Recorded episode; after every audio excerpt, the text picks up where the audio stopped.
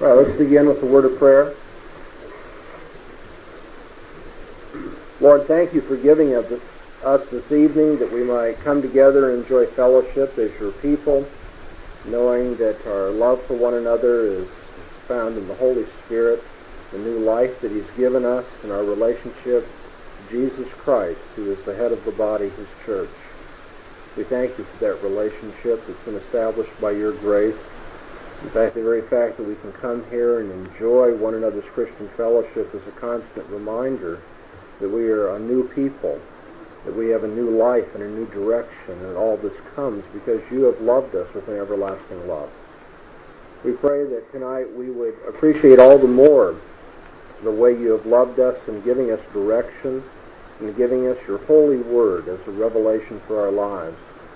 We pray that you would open our hearts and minds to its message for us and give us a sense of commitment and dedication to studying it to the end, that we might uh, mine from it all the jewels of truth and practical correction and guidance that we need for our lives.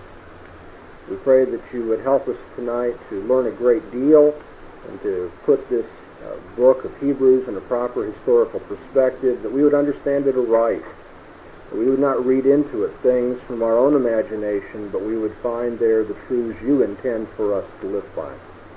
And we pray these things asking forgiveness of our many sins in Jesus' name. Amen. Amen. Well, this is the first of our studies of the book of Hebrews. I um, never taught through the book of Hebrews in a detailed fashion like I have, say, the book of Revelation but I do know a great deal about the book of Hebrews from my own personal study and also a classroom study. And my guess is it's going to take us a little while to finish this book. I'm not going to make any promises about, well, 13 weeks from now we'll have this polished off. That doesn't seem likely. But I'm not going to unduly detain us either. However, there is a long lesson tonight. I have a lot that has to be covered. So I'm going to jump right into it because tonight I want to try to give you a historical background to the book of Hebrews. Before I do that, let's stop and ask ourselves, why is he doing that? I mean, is it just because there's this tendency not to want to get into the text? Is that why Dr. Bahnsen is stopping to give us a historical rundown first? Well, no, it isn't that. I, I mean, I'd love nothing better but for us to just go to that very first word, God having of old. I mean, it's a beautiful opening line here in the book. I want to get into that. But the problem is you cannot understand a book of the Bible properly if you don't know its setting. We believe in contextual exegesis. And context is not simply literary context, the setting of certain statements in terms of their own paragraph or sentence, in terms of the whole Word of God, but the context includes the intention of the author, the kind of people he was writing to, the problems that were on his mind, who he was, where he was, when he was. We need to know these things so that we'll understand properly the meaning of God's Word. And so I'm going to, without any further apology, do some fairly technical study of the background of the book of Hebrews for you. Because it's a long lesson, I've decided to do something unorthodox. I'm going to read my conclusion first. So if you kind of, you know, get lost in the trees in a few minutes, you'll at least know where we're going to end up, okay? And besides, if you hear the conclusion, you say, oh, that sounds good to me, then you can get up and you can leave and come back for the next lesson. But um, here's the way I see the book of Hebrews. I believe that it was written by a second generation Christian, most likely a converted Hellenistic Jew who knew Timothy, but from the absence of mention about him, Paul was already dead. I believe the book of Hebrews was written to a Jewish Christian congregation in Italy, probably a congregation in Rome itself, which had existed for some time. It wasn't a brand new church, but was now being threatened with apostasy to Judaism on the part of the converted Jews there, and threatened, on the other hand, by Roman persecution. The fall of Jerusalem, which is not mentioned anywhere in the book, and I think it's just too relevant a point, to have been omitted if it had already happened. Fall of Jerusalem has not taken place, but it is imminent according to Hebrews 10:25. There has been a period of suffering in this church up to this point for the Roman or Italian readers, but they had not yet suffered under martyrdom. And so in the end, I want to place this epistle sometime after the edict of Claudius, the Roman Emperor Claudius, but prior to the outbreak of the Neronian persecution. And so I'm going to put it probably in the date 64 AD. In a word, second generation Christian, a converted Hellenistic Jew, who knew Timothy, writes to a Jewish Christian congregation in Italy in the year 64 AD. A congregation that has been there a while but is now threatened with apostasy to Judaism on the one hand and persecution from Rome on the other. Now, how did he get all of that? Let's go back and work on this point by point by point. The first question we want to ask ourselves tonight is who wrote the book of Hebrews? You hopefully have all read through the book at some time in your life. Maybe you read it in preparation for tonight's lesson. That would be great.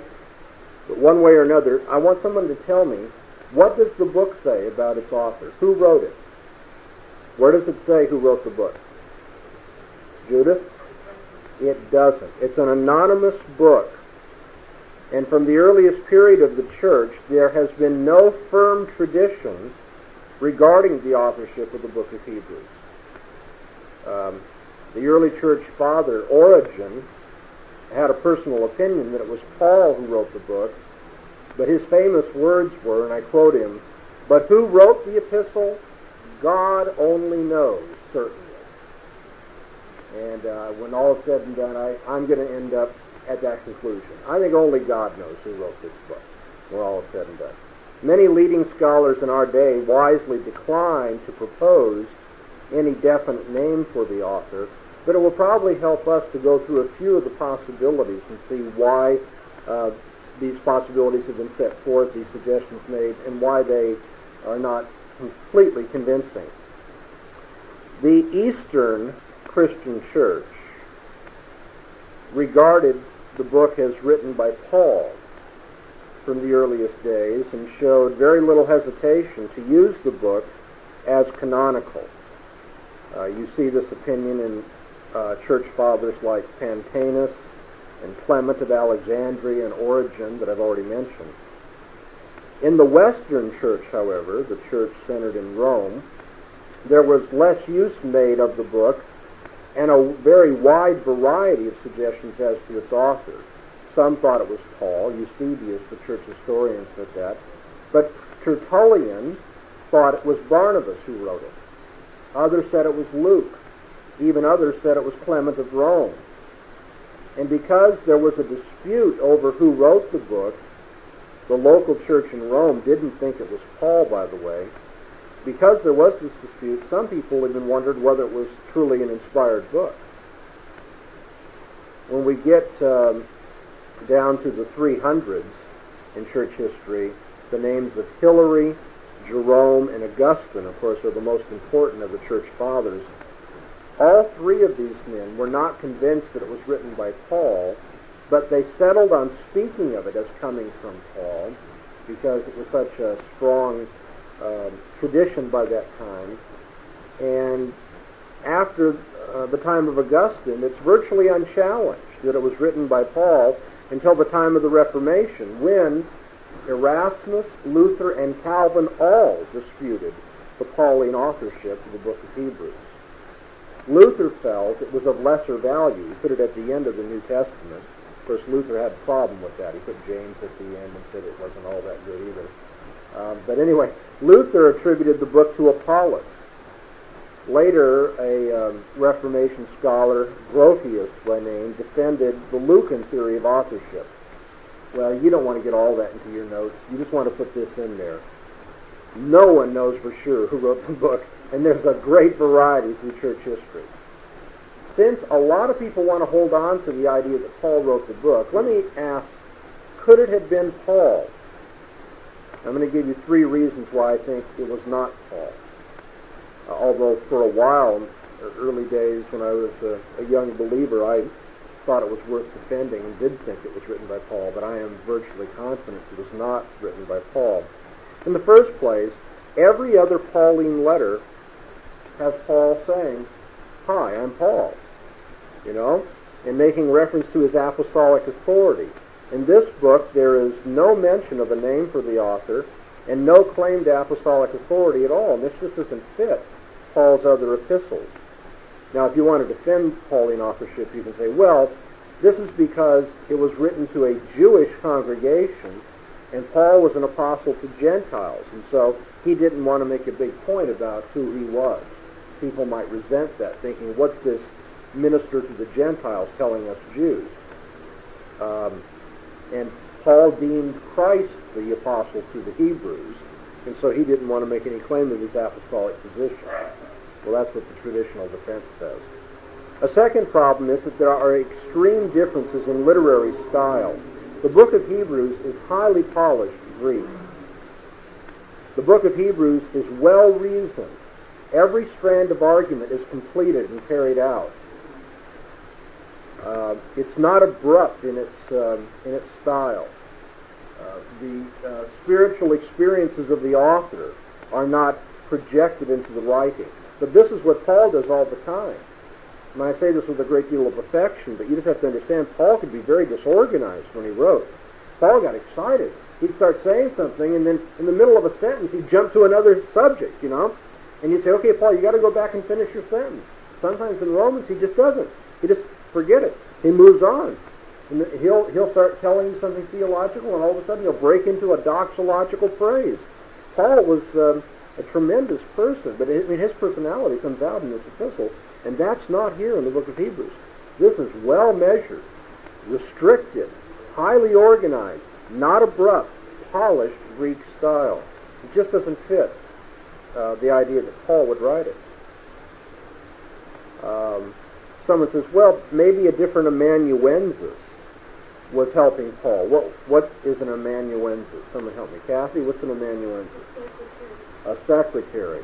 So we know that Paul used uh, Tertullus uh, when he wrote the book of Romans. We know that Peter used Silvanus when he wrote his first epistle. Someone says, well, maybe Paul did write it, but he just used a different secretary who had a more highly polished Greek style. You can account for some of the differences that way, but the differences are so great that it's unlikely that uh, if Paul was dictating this, these are just secretarial things that made the difference. Maybe you still want to believe that Paul wrote it. You say, I can overcome the fact he didn't sign the book. I can overcome these stylistic differences. Well, I'm going to give you the thing that finally convinced me, though. It just will not fit, and that's the fact that in Hebrews 2, verse 3, we read something about the author that does not fit the history of Paul and his conversion. Let's turn to Hebrews chapter 2, verse 3. And, um, if you found it, keep your finger there and turn to Galatians chapter 1, verses 12 through 17. Galatians 1, 12 to 17. But first of all, Hebrews chapter 2, verse 3 tells us that the author received his Christian instruction from those who had directly heard the Lord. It says, How shall we escape if we neglect so great a salvation, which having at the first been spoken through the Lord, was confirmed unto us by them that heard. What he says there? You have to do a little detective work. You find this verse, and it's pretty clear that the author, as well as most of the recipients of the book, had learned their Christianity as the second generation experience. Those who had directly heard the Lord are the one, uh, those people in turn evangelized the readers and the author of this book. Now, can that be said of Paul? Was he a second generation Christian in that way? Did he receive his Christian instruction from others? Boy, if you know the book of Galatians, you know, you're horrified. Paul is insistent that he didn't confer with the apostles he learned his Christianity, he gained his Christian experience directly from the Lord. So Galatians 1, verse 12. For neither did I receive it from man, nor was I taught it, but it came to me through revelation of Jesus Christ. Skip down to verse 16. To reveal a Son in me that I might preach him among the Gentiles. Straightway I conferred not with flesh and blood, neither went I up to Jerusalem to them who were apostles before me, but I went away into Arabia, and again I returned unto Damascus. So you see, what Paul says about his own experience does not jive with what we read in Hebrews 2 3. And so we have to, I think, reject the uh, Pauline authorship of the book. How about Barnabas, though? Could Barnabas have written the book? Uh, the church father Tertullian thought so, and likely Tertullian was reflecting on an earlier tradition and opinion when he said it. Um, and Barnabas, we know, was a Levite. Why is that important in terms of the book of Hebrews? Right? Yeah, all the priestly trappings of the book of Hebrews would fit right in with the interest of someone who was a Levite. That's right. Moreover, in Acts 4.36, Barnabas is called a son of consolation, a son of paraklesis, a son of exhortation and comfort. Translated a son of consolation. You say, well, so what? Turn to the end of book of Hebrews to chapter 13, verse 22. And it is interesting because the author says, I exhort you, brethren, bear with the word of exhortation, for I've written unto you in few words. The word there is the word of consolation. And so here you have Barnabas, the son of consolation, writing a word of consolation, it suggested, unto these readers.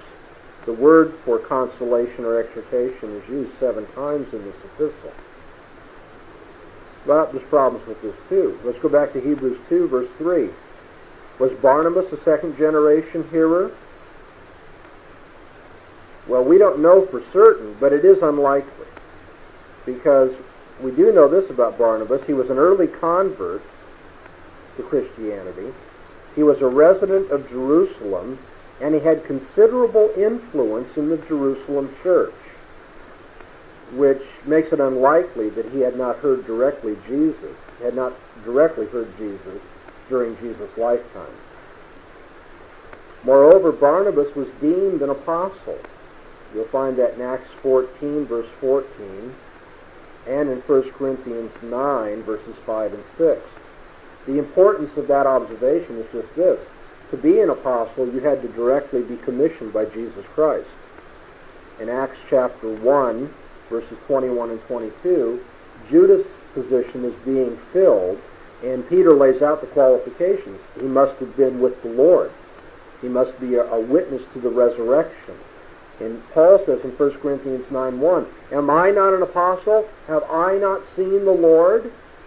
You see, to be an apostle, you had to have direct contact with Jesus, and the fact that Barnabas is called an apostle makes it unlikely that he fits the Hebrews 2-3 designation any more than Paul does. It's also the case that the approach taken by the author of this book seems far more Alexandrian, if I can put it that way, than it is Judaistic. There are there's uh, two different kinds of Judaism in the world at this time. There's the Judaism of those who are in the land, the Jerusalem mentality uh, that sticks close to the synagogue and to the Pentateuch, a more Pharisaical Judaism, if you will. But then there's a Judaism of the diaspora, the dispersed Jews throughout the Greek world, who don't have the benefit of being born in Jerusalem or in Palestine and growing up there, and theirs is more a Judaism affected by Greek ways of thought and philosophy. And the outlook of the author of this book, it's rather clear, is much more uh, like the diaspora Jew, much more like the Hellenistic Jew than it is uh, the Jew of the land. How about Luke? Let's try him. Would Luke fit? Well, this can be said. Um, The style would fit Luke very well because Luke was a good Greek writer. Uh, you look at Acts and the Gospel of Luke, polished Greek, much better than uh, some of the uh, Koine that you see in the other writers of the New Testament. So that would fit. Um, in Origen's day, some thought it was Luke, and Clement of Alexandria regarded Luke at least as the translator because it looked like such polished uh, verbal and stylistic, um, uh, well, the characteristics were so good uh, that uh, that would fit Luke. Moreover, there are a number of parallels between this book and the book of Acts, especially the speech of Stephen. It's really interesting. Stephen reviews Hebrew history, so does the book of Hebrews. Stephen looks to the call of Abraham and emphasizes he didn't possess the land. That's also found in the book of Hebrews. Uh, the divine order for the tabernacle is dwelt on by Stephen. That's also a feature of this book. The law is mediated by angels, says Stephen. So does this book.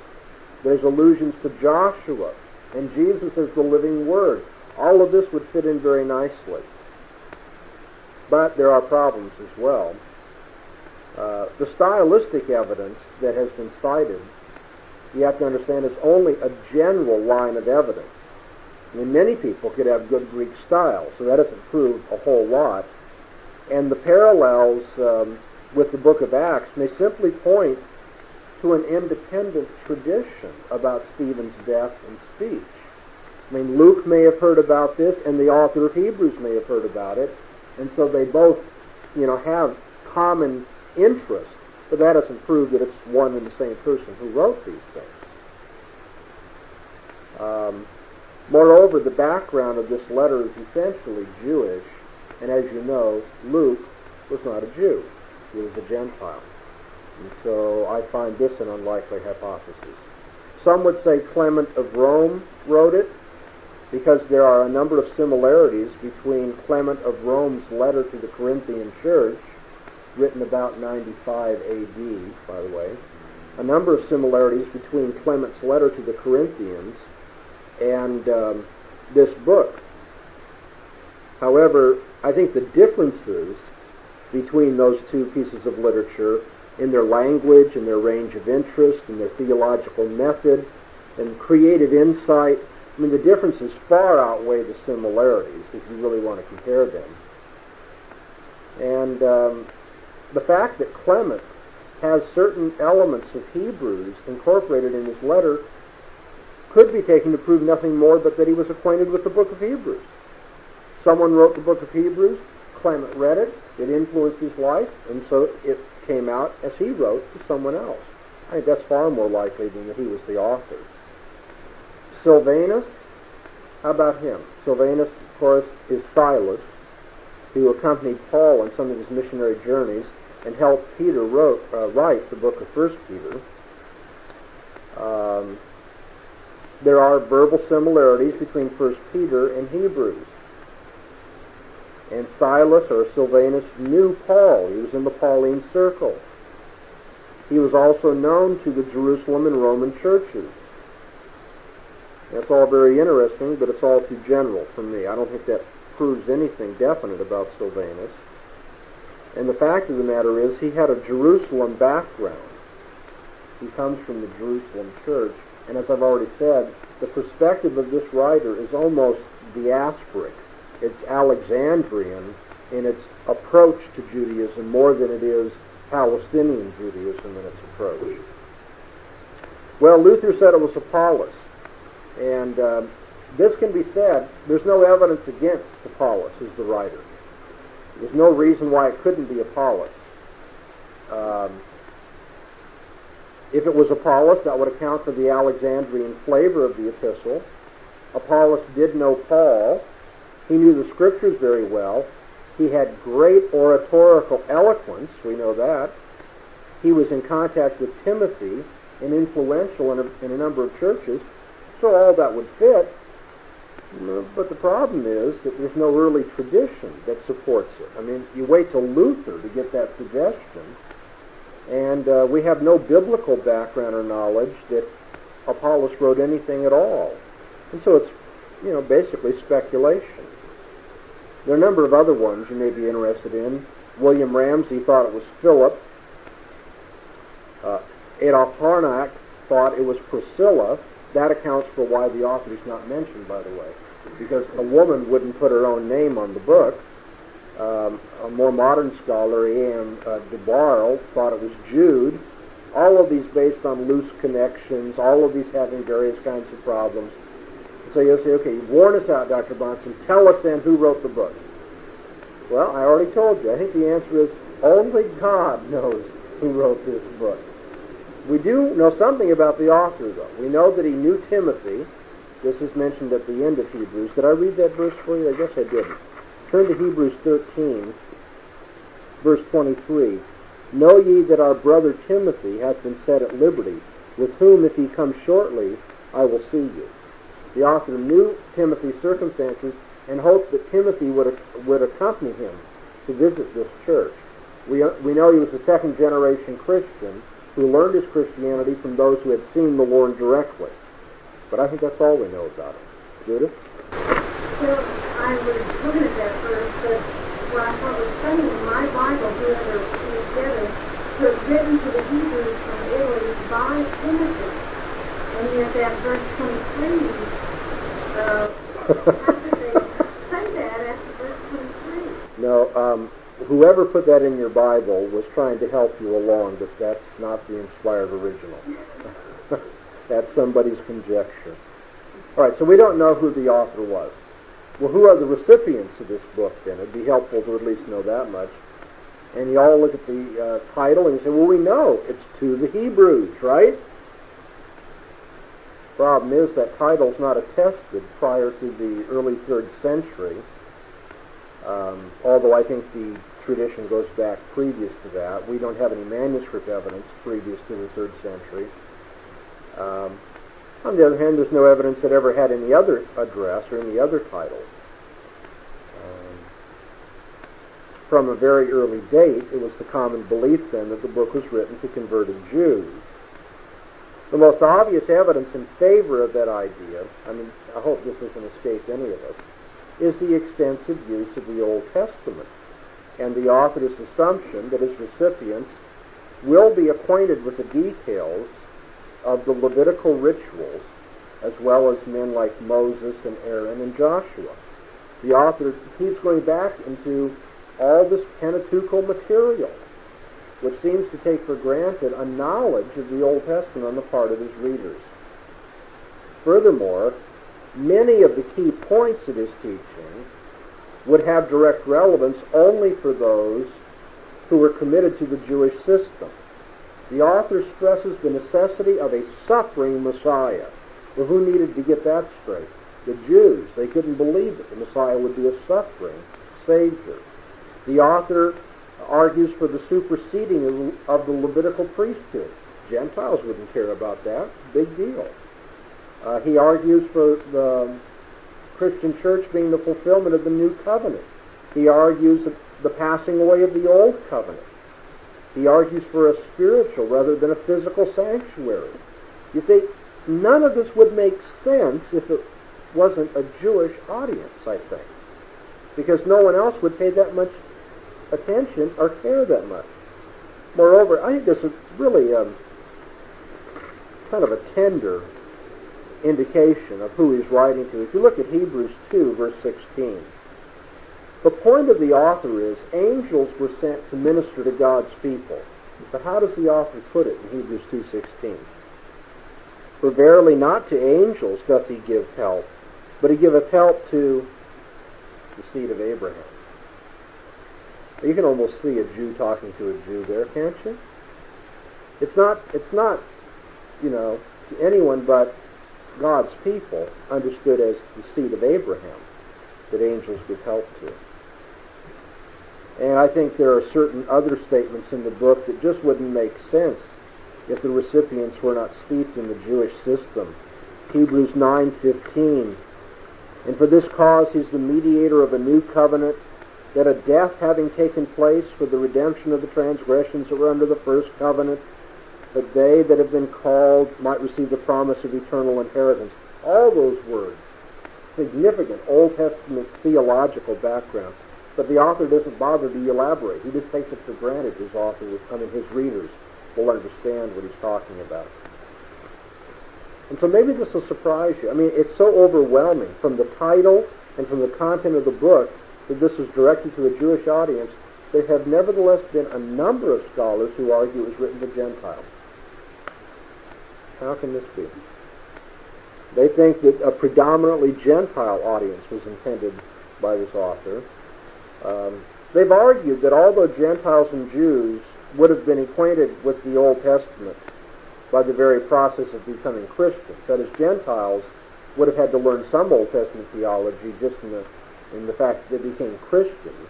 And after all, they were considered the new Israel and the seed of Abraham. Nevertheless, the polished Greek style would not be expected from a Jewish writer, we're told. This is someone who knows his Greek. The problem with that argument is uh, all the Jews of the diaspora knew Greek and knew it well. It was their common language. And besides, the style of the book may tell you something about the author. It doesn't tell you anything about the recipients, does it? They didn't have to know polished Greek in order to receive polished Greek. So that doesn't look like a very good argument, does it? Secondly, it's been urged that the Old Testament citations are taken from the Greek translation of the Old Testament, what's called the Septuagint. And so, why would the author use the Greek Old Testament if he's writing to Jews? Anybody want to help me out? This is a rather obvious answer. Glenn?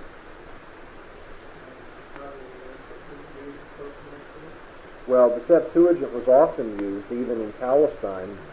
It was well known among most of the Jews, the Greek translation. But you see, if he was writing to someone who is outside of Palestine, you would expect the author to use that version of the Old Testament most familiar with his readers, which would have been the Septuagint. So this doesn't prove anything one way or another. Yes.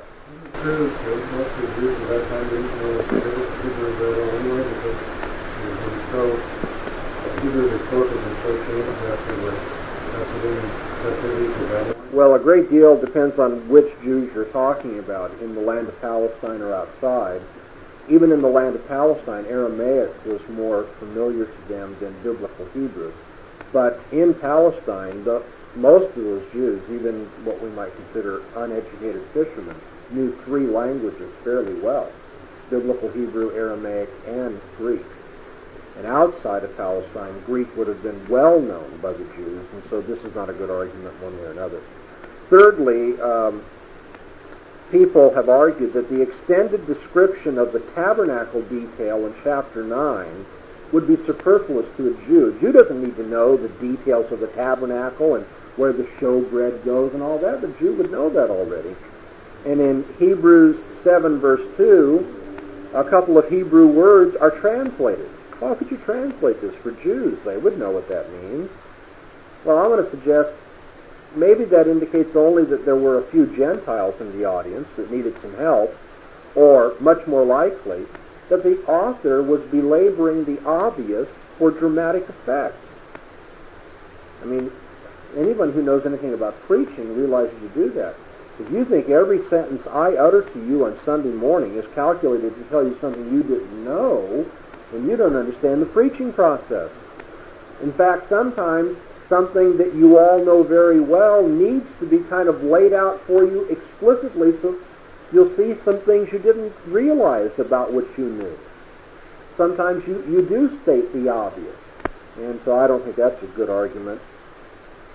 And then uh, finally, it's been argued that the author refers to the tabernacle instead of the temple, that the author lays stress on sacrificial ritual rather than upon the law, which was the pride of synagogue Judaism, and that this indicates that he's not writing to Jews.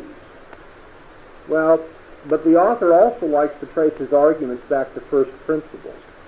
And on that basis, you would expect him to argue from the tabernacle, not from the contemporary temple system. Because he might say, contemporary Judaism's got it messed up. Let's go back to the original, and you'll see what it was supposed to be all about. Uh, throughout the book, the author is much more interested in the Old Testament in its pristine purity than he is with the present practice of Judaism in Jerusalem. So I don't buy the idea of a Gentile um, readership for this book. I just think it's hard to uh, to see how the elaborate argumentation of the book, based as it is on the Levitical order, based uh, so thoroughly uh, on the Old Testament, would have been expected to be persuasive to any other circle of readers but Jewish readers. However, the book was not written to Jews at large. It does say in the title, to the Hebrews. But if you read the book, and we're going to get into it now and do a little detective work, it's obvious that the author is writing to a particular community in a specific locality. It's not just to Jews wherever you may be found, I have this to say. He's writing to a particular church, to a particular group maybe within the church, in a particular place. Well, how do I know that? Let me give out some passages uh, for you to look up, and uh, as we study this, I think we'll begin to see a little bit more clearly who the specific recipients would be. so as I go around the circle here, Paula, uh, would you reread for us Hebrews 2, verse 3? Um, David, Hebrews 10, verses 32 to 34. Jamie, Hebrews 12, 4. Stacy, Hebrews 6, verse 10. Uh, Freddie, Hebrews 5, verse 11. Priscilla, Hebrews 13, 17. Julie, Hebrews 13, 19. Uh, David, Hebrews 13, 23. Uh, Bob, Hebrews 13, 18. And I'm going to give out some more for the next paragraph here too. Uh, Don, Hebrews 1, verse 2. Judith, Hebrews 3, verse 13. Scott, Hebrews 10, 25. Pat, Hebrews 12, 27. Um, Kathy, Hebrews, one minute, I've already given those two out. Hebrews 6, 10. Then uh, Al, Hebrews 10, 34. Uh, Marilyn Carrier, Hebrews 13:16. Lowell, Hebrews 13, verses 2 and 5. Uh, Doug, Acts 11, 27 to 30. Mike, Hebrews 12, 4.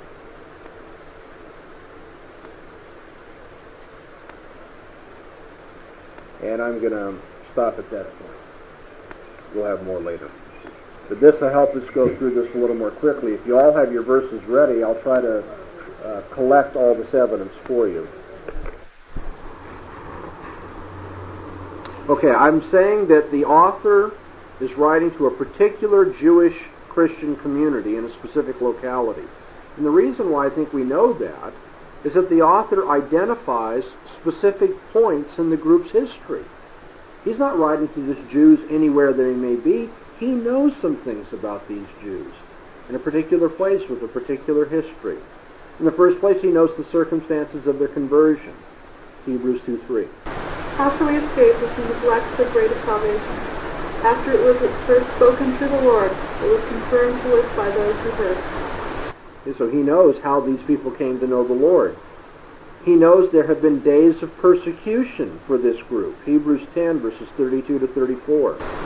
But remember the former days when, after being light enlightened, you endured a great conflict of suffering, partly by being made a public spectacle through reproaches and tribulations, and partly by becoming terrors with those who were persecuted. For you showed sympathy to the citizens and accepted joyfully the seizure of your property, knowing that you have for yourselves a better possession and abiding one. The author knows a great deal about what they've suffered in the former days of persecution. Hebrews 12:4. If not meant yet reduced to penetrating blood to their families and He says, You've striven, but not yet to the point of blood. He also knows their commendable service, Hebrews 6:10. God is not unjust. He will not forget your work and love your children This congregation had a reputation for helping those in need. On the other hand, the author knew the present need of correction in these people. Hebrews 5, verse 11. Soon they will have much to say and am trying to explain to business using dull hearing. He knows that they have become slow in their spiritual growth, dull of hearing. Hebrews 13, 17. Obey those who are you and be submissive. So you watch out for as those who must do the top. That can do so with joy and not grief, for that would be unprofitable for you. He knows that they have a tendency to be anarchistic, that they're, they're being unruly and not submitting to their overseers at this point. So you see, the author has quite a bit of information about these people. They are a specific group of people. And he knows the readers personally, hoping to revisit them. Hebrews 13, 19. And I urge you that all the more to do this, that I may be rejoiced in your appearance. The author says, I want to come back and see you again. I want to do it soon. Hebrews 13, 23. I want you to know that our brother Timothy will never leave. If you write soon, I will come with you. Isn't that amazing? He says, and if Timothy gets out of prison soon, I'll bring him with me when I come see you. Um, the author asked personally for prayer on his behalf. Hebrews 13, 18. Pray for us, for we are sure that we have a good conscience regarding and let ourselves honor and in all things. And he also has definite news about Timothy. Hebrews 13, 23, which we've uh, just read, uh, saying if Timothy gets out soon, then I'll bring him with me. So you see, he knows the local circumstances. He knows the needs of the people. He asks for their prayers. He says, I want to be with you soon. So clearly, it's a particular group of Jewish Christians he's writing to. Where are they? What is the destination of the letter? Where is this local converted Jewish assembly that he's writing to? Now, it might be thought very naturally that it's in Palestine or maybe in Jerusalem itself. After all, patristic literature, the, the writings of the church fathers, often uses the designation, the word Hebrews, for the Jerusalem church itself. And it may well be that the siege of Jerusalem in AD 70 is the imminent crisis that is mentioned in this book. Look at Hebrews 1, verse 2. In these last days, I told you that when you come and you are going to bear uh, uh, of all things, you him also who made the world. In these last days, Hebrews 3:13. I am sure on my daily while he is called today, that he may be pardoned through the teaching Time may be short. While it's called today, you better act in a certain way. Hebrews 10:25. Not forsaking the assembling of ourselves together, as a manner of some exhorting one another, and so much the more, as you see the day approaching.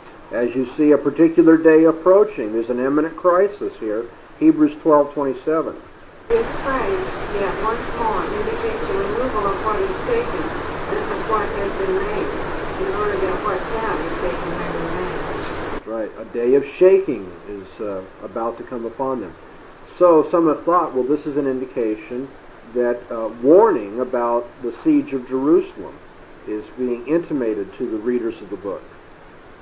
We also know that there have been previous persecution of these people, as we've read already, and that would certainly fit the history of the Jerusalem church as we read it in the book of Acts.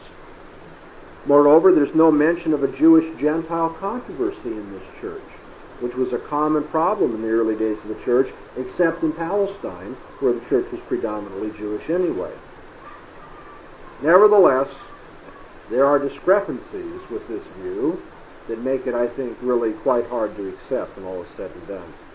In the first place, it's highly improbable that the Jerusalem Christians would be described in terms of Hebrews 2.3 as second generation Christians. That all of those who were in the Jerusalem church, none of them had heard the Lord himself directly, that's not very likely. Uh, in chapter 5, verse 12, we read that they have need that someone teach them the rudiments all over again. That's not likely for the Jerusalem Jewish Christians, is it?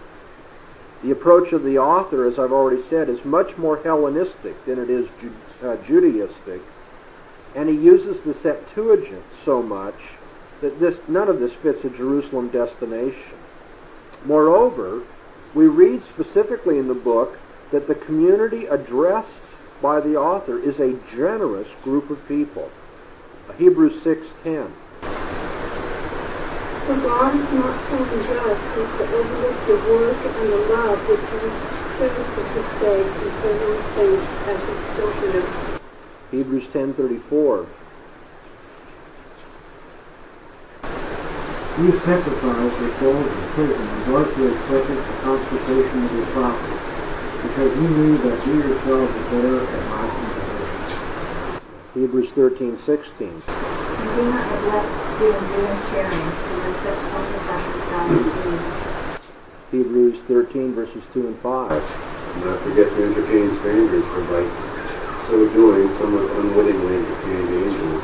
Let your conduct, conduct be without covetousness and be content with such things as you have. For he himself has said, I will never leave you nor forsake you. Are all these indications then that this is a, a, a congregation that has helped those in need, that has willingly let their property be despoiled, has visited those in prison, has been generous in giving to the saints. But you know what we know from history about the Jerusalem church? It was struck with poverty.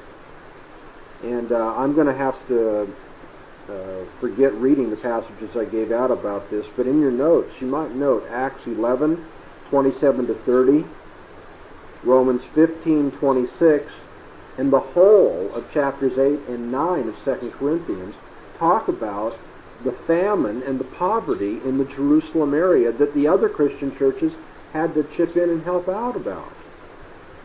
And so it just doesn't fit to say we have this very generous uh, church that the book of Hebrews is written to, and that that church is the one that was struck by famine and had to be helped by the other churches. So historically, the circumstances don't match. Moreover, Hebrews 12:4 says, "You have not yet resisted unto blood." There have been no martyrdoms in this congregation, but that hardly would apply to the church in Jerusalem, which knew martyrdom from the very earliest days. Stephen and James and a number of others. So I don't think that the destination was Palestine. I think the destination was Rome. I think this book was written, well, we know almost for certain that it was written to Italy, and very likely then to the church in Rome. How do we know it was written to Italy? Turn to Hebrews 13, and you notice um, verse 24. Salute all them that have the rule over you and all the saints.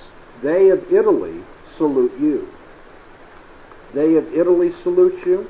Sounds very much like Italian Christians who are away from their homeland writing back greetings home.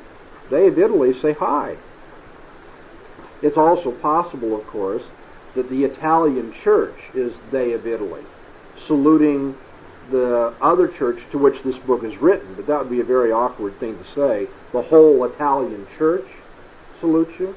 It's much more likely that the author was familiar with some Italian Christians in his locality, and as he wrote to Rome or to Italy, he says, and these Italian Christians say hello to you. You probably know that. Yes.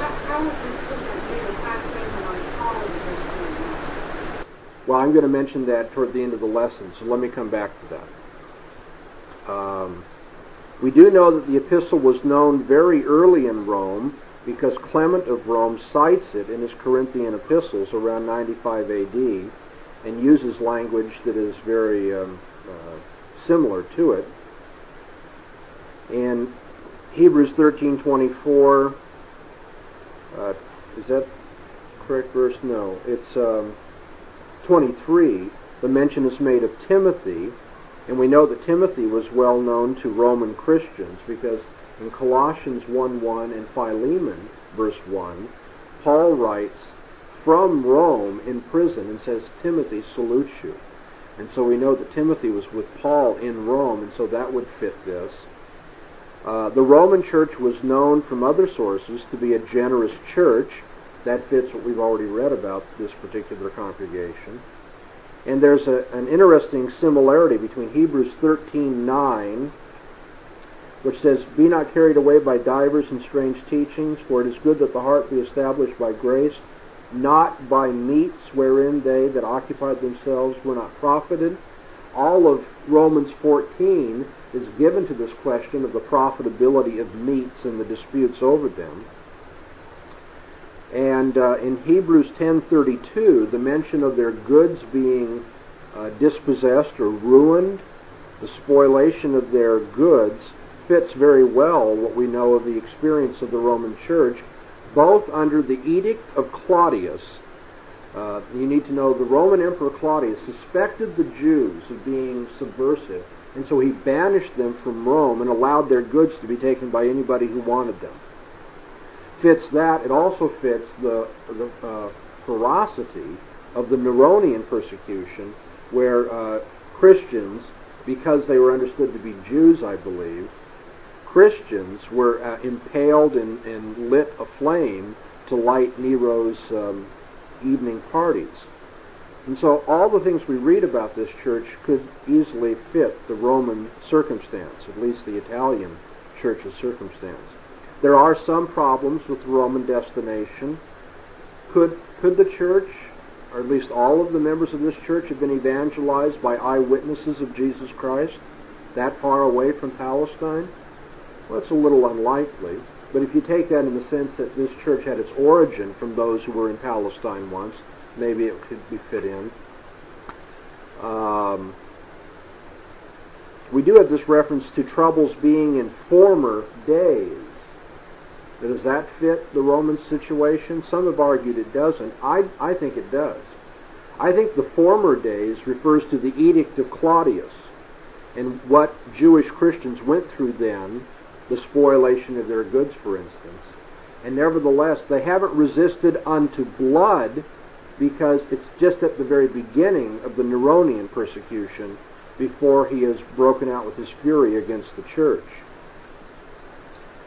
Um, and I have to grant that the absence of any mention of Gentiles is odd if Italy was the destination.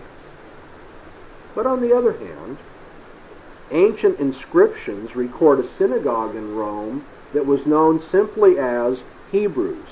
That's all. It was just called Hebrews.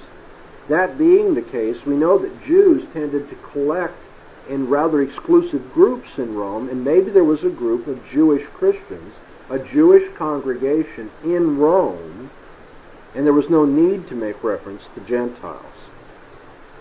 Well, there are a lot of other possibilities that people have put up for grabs. Alexandria, Colossae, Ephesus, Galatia, Corinth, uh, Cyprus, Syria, Antioch, and uh, I'm not going to go through all the pros and cons for those because I think I'm going to wear you down if I do. None of them have very convincing evidence for or against. They're just, you know, stab in the dark type things, I believe. In the end, the, despite the difficulties that I mentioned, the Roman destination, the Italian destination more generally, I think is about the only one that fits and will hold up to scrutiny. We could go into um, uh, a few other interesting hypotheses about the nature of this congregation. But because I don't think you can prove it one way or another, I'm not going to bother to try to take a definite stand on them. But just for your interest, let me mention them real quickly.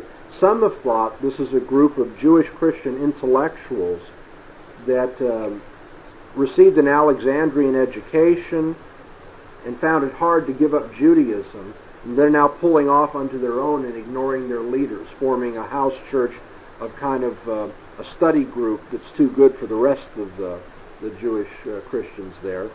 Others have thought these were converted Jerusalem priests familiar with the preaching of Stephen. Acts 6 7 says those priests that were converted were close to Stephen, but they are now being tempted to return to their former dignity. Um, Hebrews 5:12 says, "By now they ought to be teachers." Well, that would fit. By their experience, they should have been teachers, and yet their theology was immature and elemental, as Hebrews 6 verses 1 and 2 tells us. The idea of Christ the high priest would be of great interest to converted priests as well. Well, that's one idea. Thirdly, uh, some have thought these were converts from the Qumran sect because the Qumran sect um, repudiated the current Jerusalem temple and its sacrifices, and maybe they were now weighing the advantages of Christianity over against their former commitment to the Qumran sect. What the author then does is shows the proper way to interpret the Old Testament, offsetting the rather bizarre interpretive methods that we know were used in the Qumran community. And the author emphasizes that the Old Testament is really fulfilled in the New Covenant, not in a restoration of the Old, which is what the Qumran community wanted. And then finally, some have thought that Gnostic-like heresies had infected this congregation. If you look at Colossians 2, verses 14 to 23, you'll get a taste of Gnosticism in the days of the New Testament. And interestingly, Hebrews, corresponding to that, puts a great emphasis upon angels, mentions, quote, strange teachings, salvation by meats and washings, as well as warns against deliberate wrongdoing, which we know Gnostic licentiousness encouraged in people.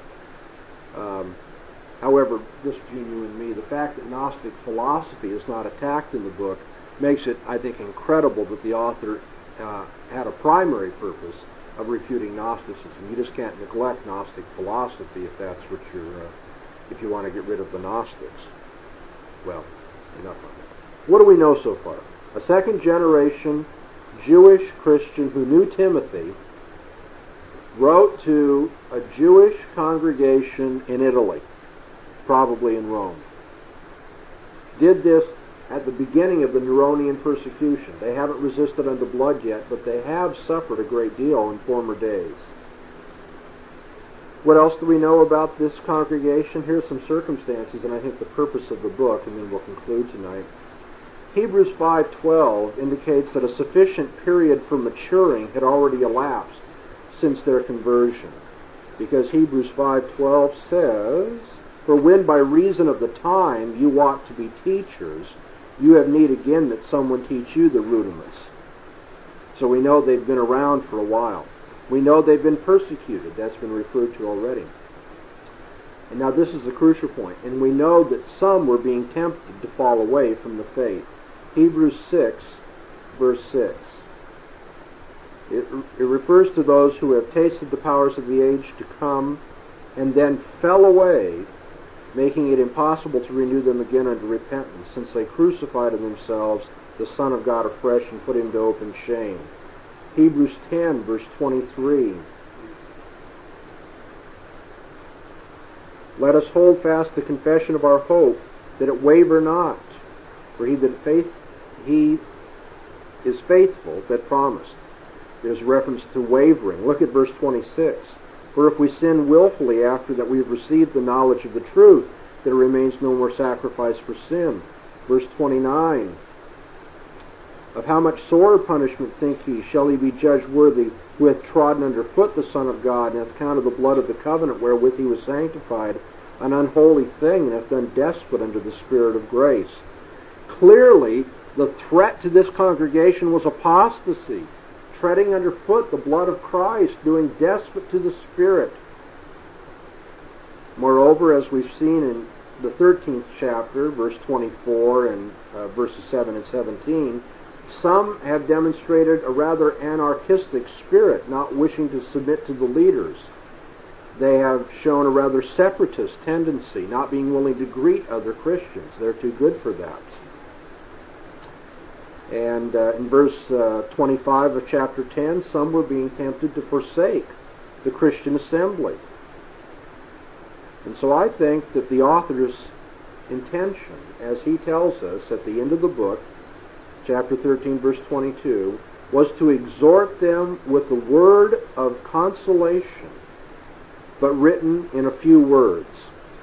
It's a long book for us, but he says, I've only gotten started from what I could be saying if he is exhorting them not to fall away from the faith, why then all the doctrinal passages? People have wondered about that. I want to suggest, I know the time is up, I'll be brief about this. I want to suggest that shows people don't understand doctrine and the way it functions. See, the author uses those doctrinal passages as the foundation for his impassioned pleas to these people. Doctrine is not some vain intellectual thing for this author. Doctrine is the only thing that helps him settle the practical problem in the church. If your doctrine's not right, then apostasy can't be curbed. The readers were being tempted to apostatize from the faith. And that's why there's an extended argumentation about the superiority of Christ over all that the old order offered. The fact that the author argues about the superiority to the Old Testament indicates that apostasy, the, the apostates were tempted to return to Judaism. We don't have anything explicitly said about them going back to Judaism, unless Hebrews 13 verse 13 is a reference to it. Let us therefore go forth unto him outside the camp, bearing his reproach. Outside the camp, what camp? The camp of Israel, thought of as in the wilderness. And the author says, let's go outside the camp. Let's leave Judaism and suffer the reproaches of Christ with him. After all, he was crucified outside the camp. And that may be a, an explicit reference to Judaism. But all the rest we take by inference. But I think it's a sound one. The author wants to prove that Christ is superior to the old covenant because some Jews are being tempted to wander back into it. You see, Christianity didn't have the apparent prestige or the ritual splendor or the social acceptability of ancient Judaism. And so the author wanted to offset the tendency to leave the New Covenant church and go back into the Old. The language of Hebrews 6 6 and Hebrews 10:29 is very strong about renouncing Christ. And so some scholars have thought this congregation's problem is they weren't embracing the worldwide mission of the church. Well, maybe they had that problem, but that isn't the key burden of this author. This author says it's much worse than that. It's not just a failure to go on to see the universal implications of Christianity. What's afflicting this church is that people are being tempted to renounce the Savior himself and regain their Jewish acceptability. And so now let me read my conclusion again where we began. What do we know about the book of Hebrews? I hope you've learned a lot tonight. And when you read the book now to kind of come alive in its historical setting, I think Hebrews was written by a second generation Christian, probably a converted Hellenistic Jew, who knew Timothy, but since no mention is made of Paul, Paul is already dead. It was written to a Jewish Christian congregation in Italy, probably in Rome itself, that had existed for some time but was now being threatened with apostasy to Judaism on the one hand and Roman persecution on the other. The fall of Jerusalem is not mentioned in the book. You'd certainly expect that given the argument of the author. And yet we do know that the day is approaching, Hebrews 10:25. I think that indicates the fall of Jerusalem is yet ahead and imminent. There's been suffering up to this point for the Roman readers. They lost their goods. Many were imprisoned during the edict of Claudius, perhaps, yet they have not come to martyrdom. And so I think this places the epistle sometime after the edict of Claudius, prior to the fall of Jerusalem, and very likely at the very outset of the Neronian persecution in AD 64. How's that for an evening of detective work? Do you have any questions you would like to ask or comments you want to make about uh, our lesson tonight? This background of the book of Hebrews. Pat. The fact that it's addressed to the people, such as the Jews, wouldn't necessarily conclude that there might be some himself No, no. Uh, for the sure, for the most part, um, the the people who write about these things discuss a predominantly Jewish congregation or a predominantly Gentile congregation. It doesn't have to be exclusive. Some have even argued, because they've seen the evidence on both sides and just can't be convinced, they've said, well, maybe it's a mixed congregation. That accounts for all of the evidence. Well, that's the uh, counsel of despair in scholarship. You know, I agree with everybody. uh, I'm, I'll, I'll put my neck out. I think it's a Jewish audience, and I think they're in Italy, and it was written by a second generation Christian, and it wasn't Paul. I saw another hand. Bob? Yeah, maybe it's in the first beginning. When was Paul in the first chapter referring to referring evidence of the creed? How far back can that? I believe the first church father to mention that would be Pantaenus. and uh, this would make it uh, early third century, late second century. I'd have to look it up for sure, but uh, uh, so that's some time. Others would say the fact that uh, you wait that long to get any indication shows that the church knew it. It was all taken for granted, and that's why it was never mentioned. So it's hard to make much of the dating of people discussing this. Another possibility is no one knew, and so they started making guesses about that time. Mike. Now we know that Paul died early in the Neronian persecution, if we trust you know church history, and so this would uh, fit in with what I said. Paul probably died early in 64. This book was written, I take it, very shortly thereafter. The reference to if Timothy is released may suggest that Timothy was taken into prison about the same time and was awaiting his uh, hopeful release. Uh. The church itself, Paul would not be considered a member of this congregation. The author writing to these people says, You have not resisted unto blood. Uh, yes, Don.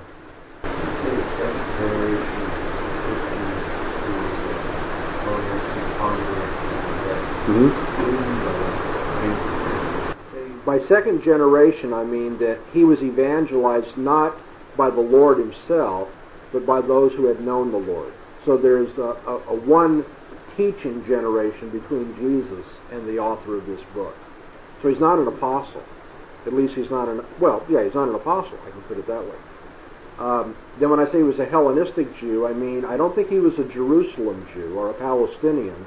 I think he was a Jew of the diaspora, one who knew Greek philosophy or ways of thinking, knew the Septuagint, the Greek translation of the Old Testament, and didn't write from the perspective of contemporary Judaism as practiced in Jerusalem, but from the perspective of synagogue Judaism around the Greek world.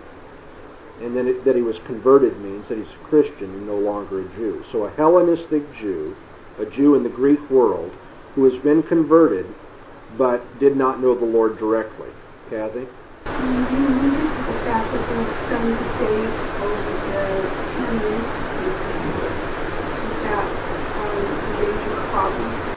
No, I don't believe it is. The Chester Beatty Papyrus includes Testament books, which is very early witness.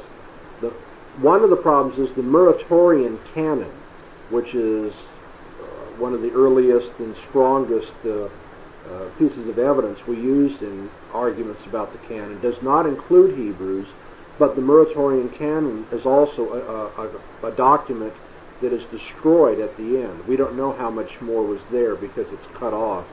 And so the assumption is Hebrews was there, but uh, is not part of the document as we now possess it. Bob? A good book on the history of the of people work? So someone a long time ago was the that. Well, it it can be fascinating, but it can also be very technical. Um, I think you would do well to pick up a New Testament introduction. The, uh, the InterVarsity Press one that's rather standard by Donald Guthrie is the one that I would recommend, but it's very detailed. Uh, a lot of my notes tonight came from that. You might, and, and it goes through this sort of thing for all the books of the Bible. Okay, one more question, Marilyn. So I'd like to know, particularly that how a person like this kind of authority over the church, how could, what could become whether it's on who this, how he came into this relationship. I'm glad you asked that. It, it could take us a whole hour uh, or more to look into that. Don't no no feel sorry. I'm glad somebody thought about that. There are some people who think writers of the New Testament can only have authority if they were apostles or if their work was verified by an apostle. For instance, Luke wrote books, but of course Paul would vouch for Luke. right? Mark wrote books, but then again, Mark went with Paul certain places. So people think you either have to be an apostle or an associate of an apostle to write with any authority. James and Jude appear to have been brothers of our Lord himself. And so that gives them authority. What about the book of Hebrews? Why would anybody account this to be an authoritative book? And that helps us to see what the true nature of biblical authority is. I don't think it's so mechanical as tracing it to an apostle or an associate of an apostle. The book of Hebrews has authority because God inspired it. And that means the voice of God is heard in the book of Hebrews. As Jesus said, My sheep hear my voice and they follow me. What made the book of Hebrews authoritative is not that anybody could pin it on Paul or Silvanus or Luke, but that when they read it they said, This obviously is the voice of authority. God speaks in this book. And in the end, I think that's what makes a book canonical, is not external relations to an apostle, but the internal authority of God himself speaking in the book. You know, you could write a book and a bunch, bunch of people, a majority of people who are schooled in theology thought they could reign through them. That be made canonical in the same sense that Nope, I don't think so. Because it's one thing to say he's written a good book on theology, it's another thing to say, thus saith the Lord. And when you read Hebrews, you hear this author saying with the authority of God himself. And uh, the church as a whole has recognized that from the very beginning. It's not I can't add to the canon now. The canon is for God's people in all ages. And uh, anyway, we get into a canon discussion that would take a long time, as already indicated, and we really have to stop this evening. But the, it's not a subjective matter, and it's not a matter of people voting. We happen to like this, let's put it in the Bible. It's a matter that God inspired the book, and the Holy Spirit led the church to submit to the authority of that book, to hear the voice of Christ speaking, and to follow it. Well, let's have a word of prayer. And Jim, would you do that, please? Father in heaven, how we do thank you, Lord, that you communicate to us through the Word that you have throughout all of these years preserved your Word so that we might have it to study and to learn about you. How we thank you, Lord, for this book of Hebrews. We thank you for the concern that is shown there for those Christians and for the lessons we see there for us. We pray, Lord, that in our study of this book, you would help us to hear your voice and to know how it applies to our lives today. In Jesus' name we pray. Amen.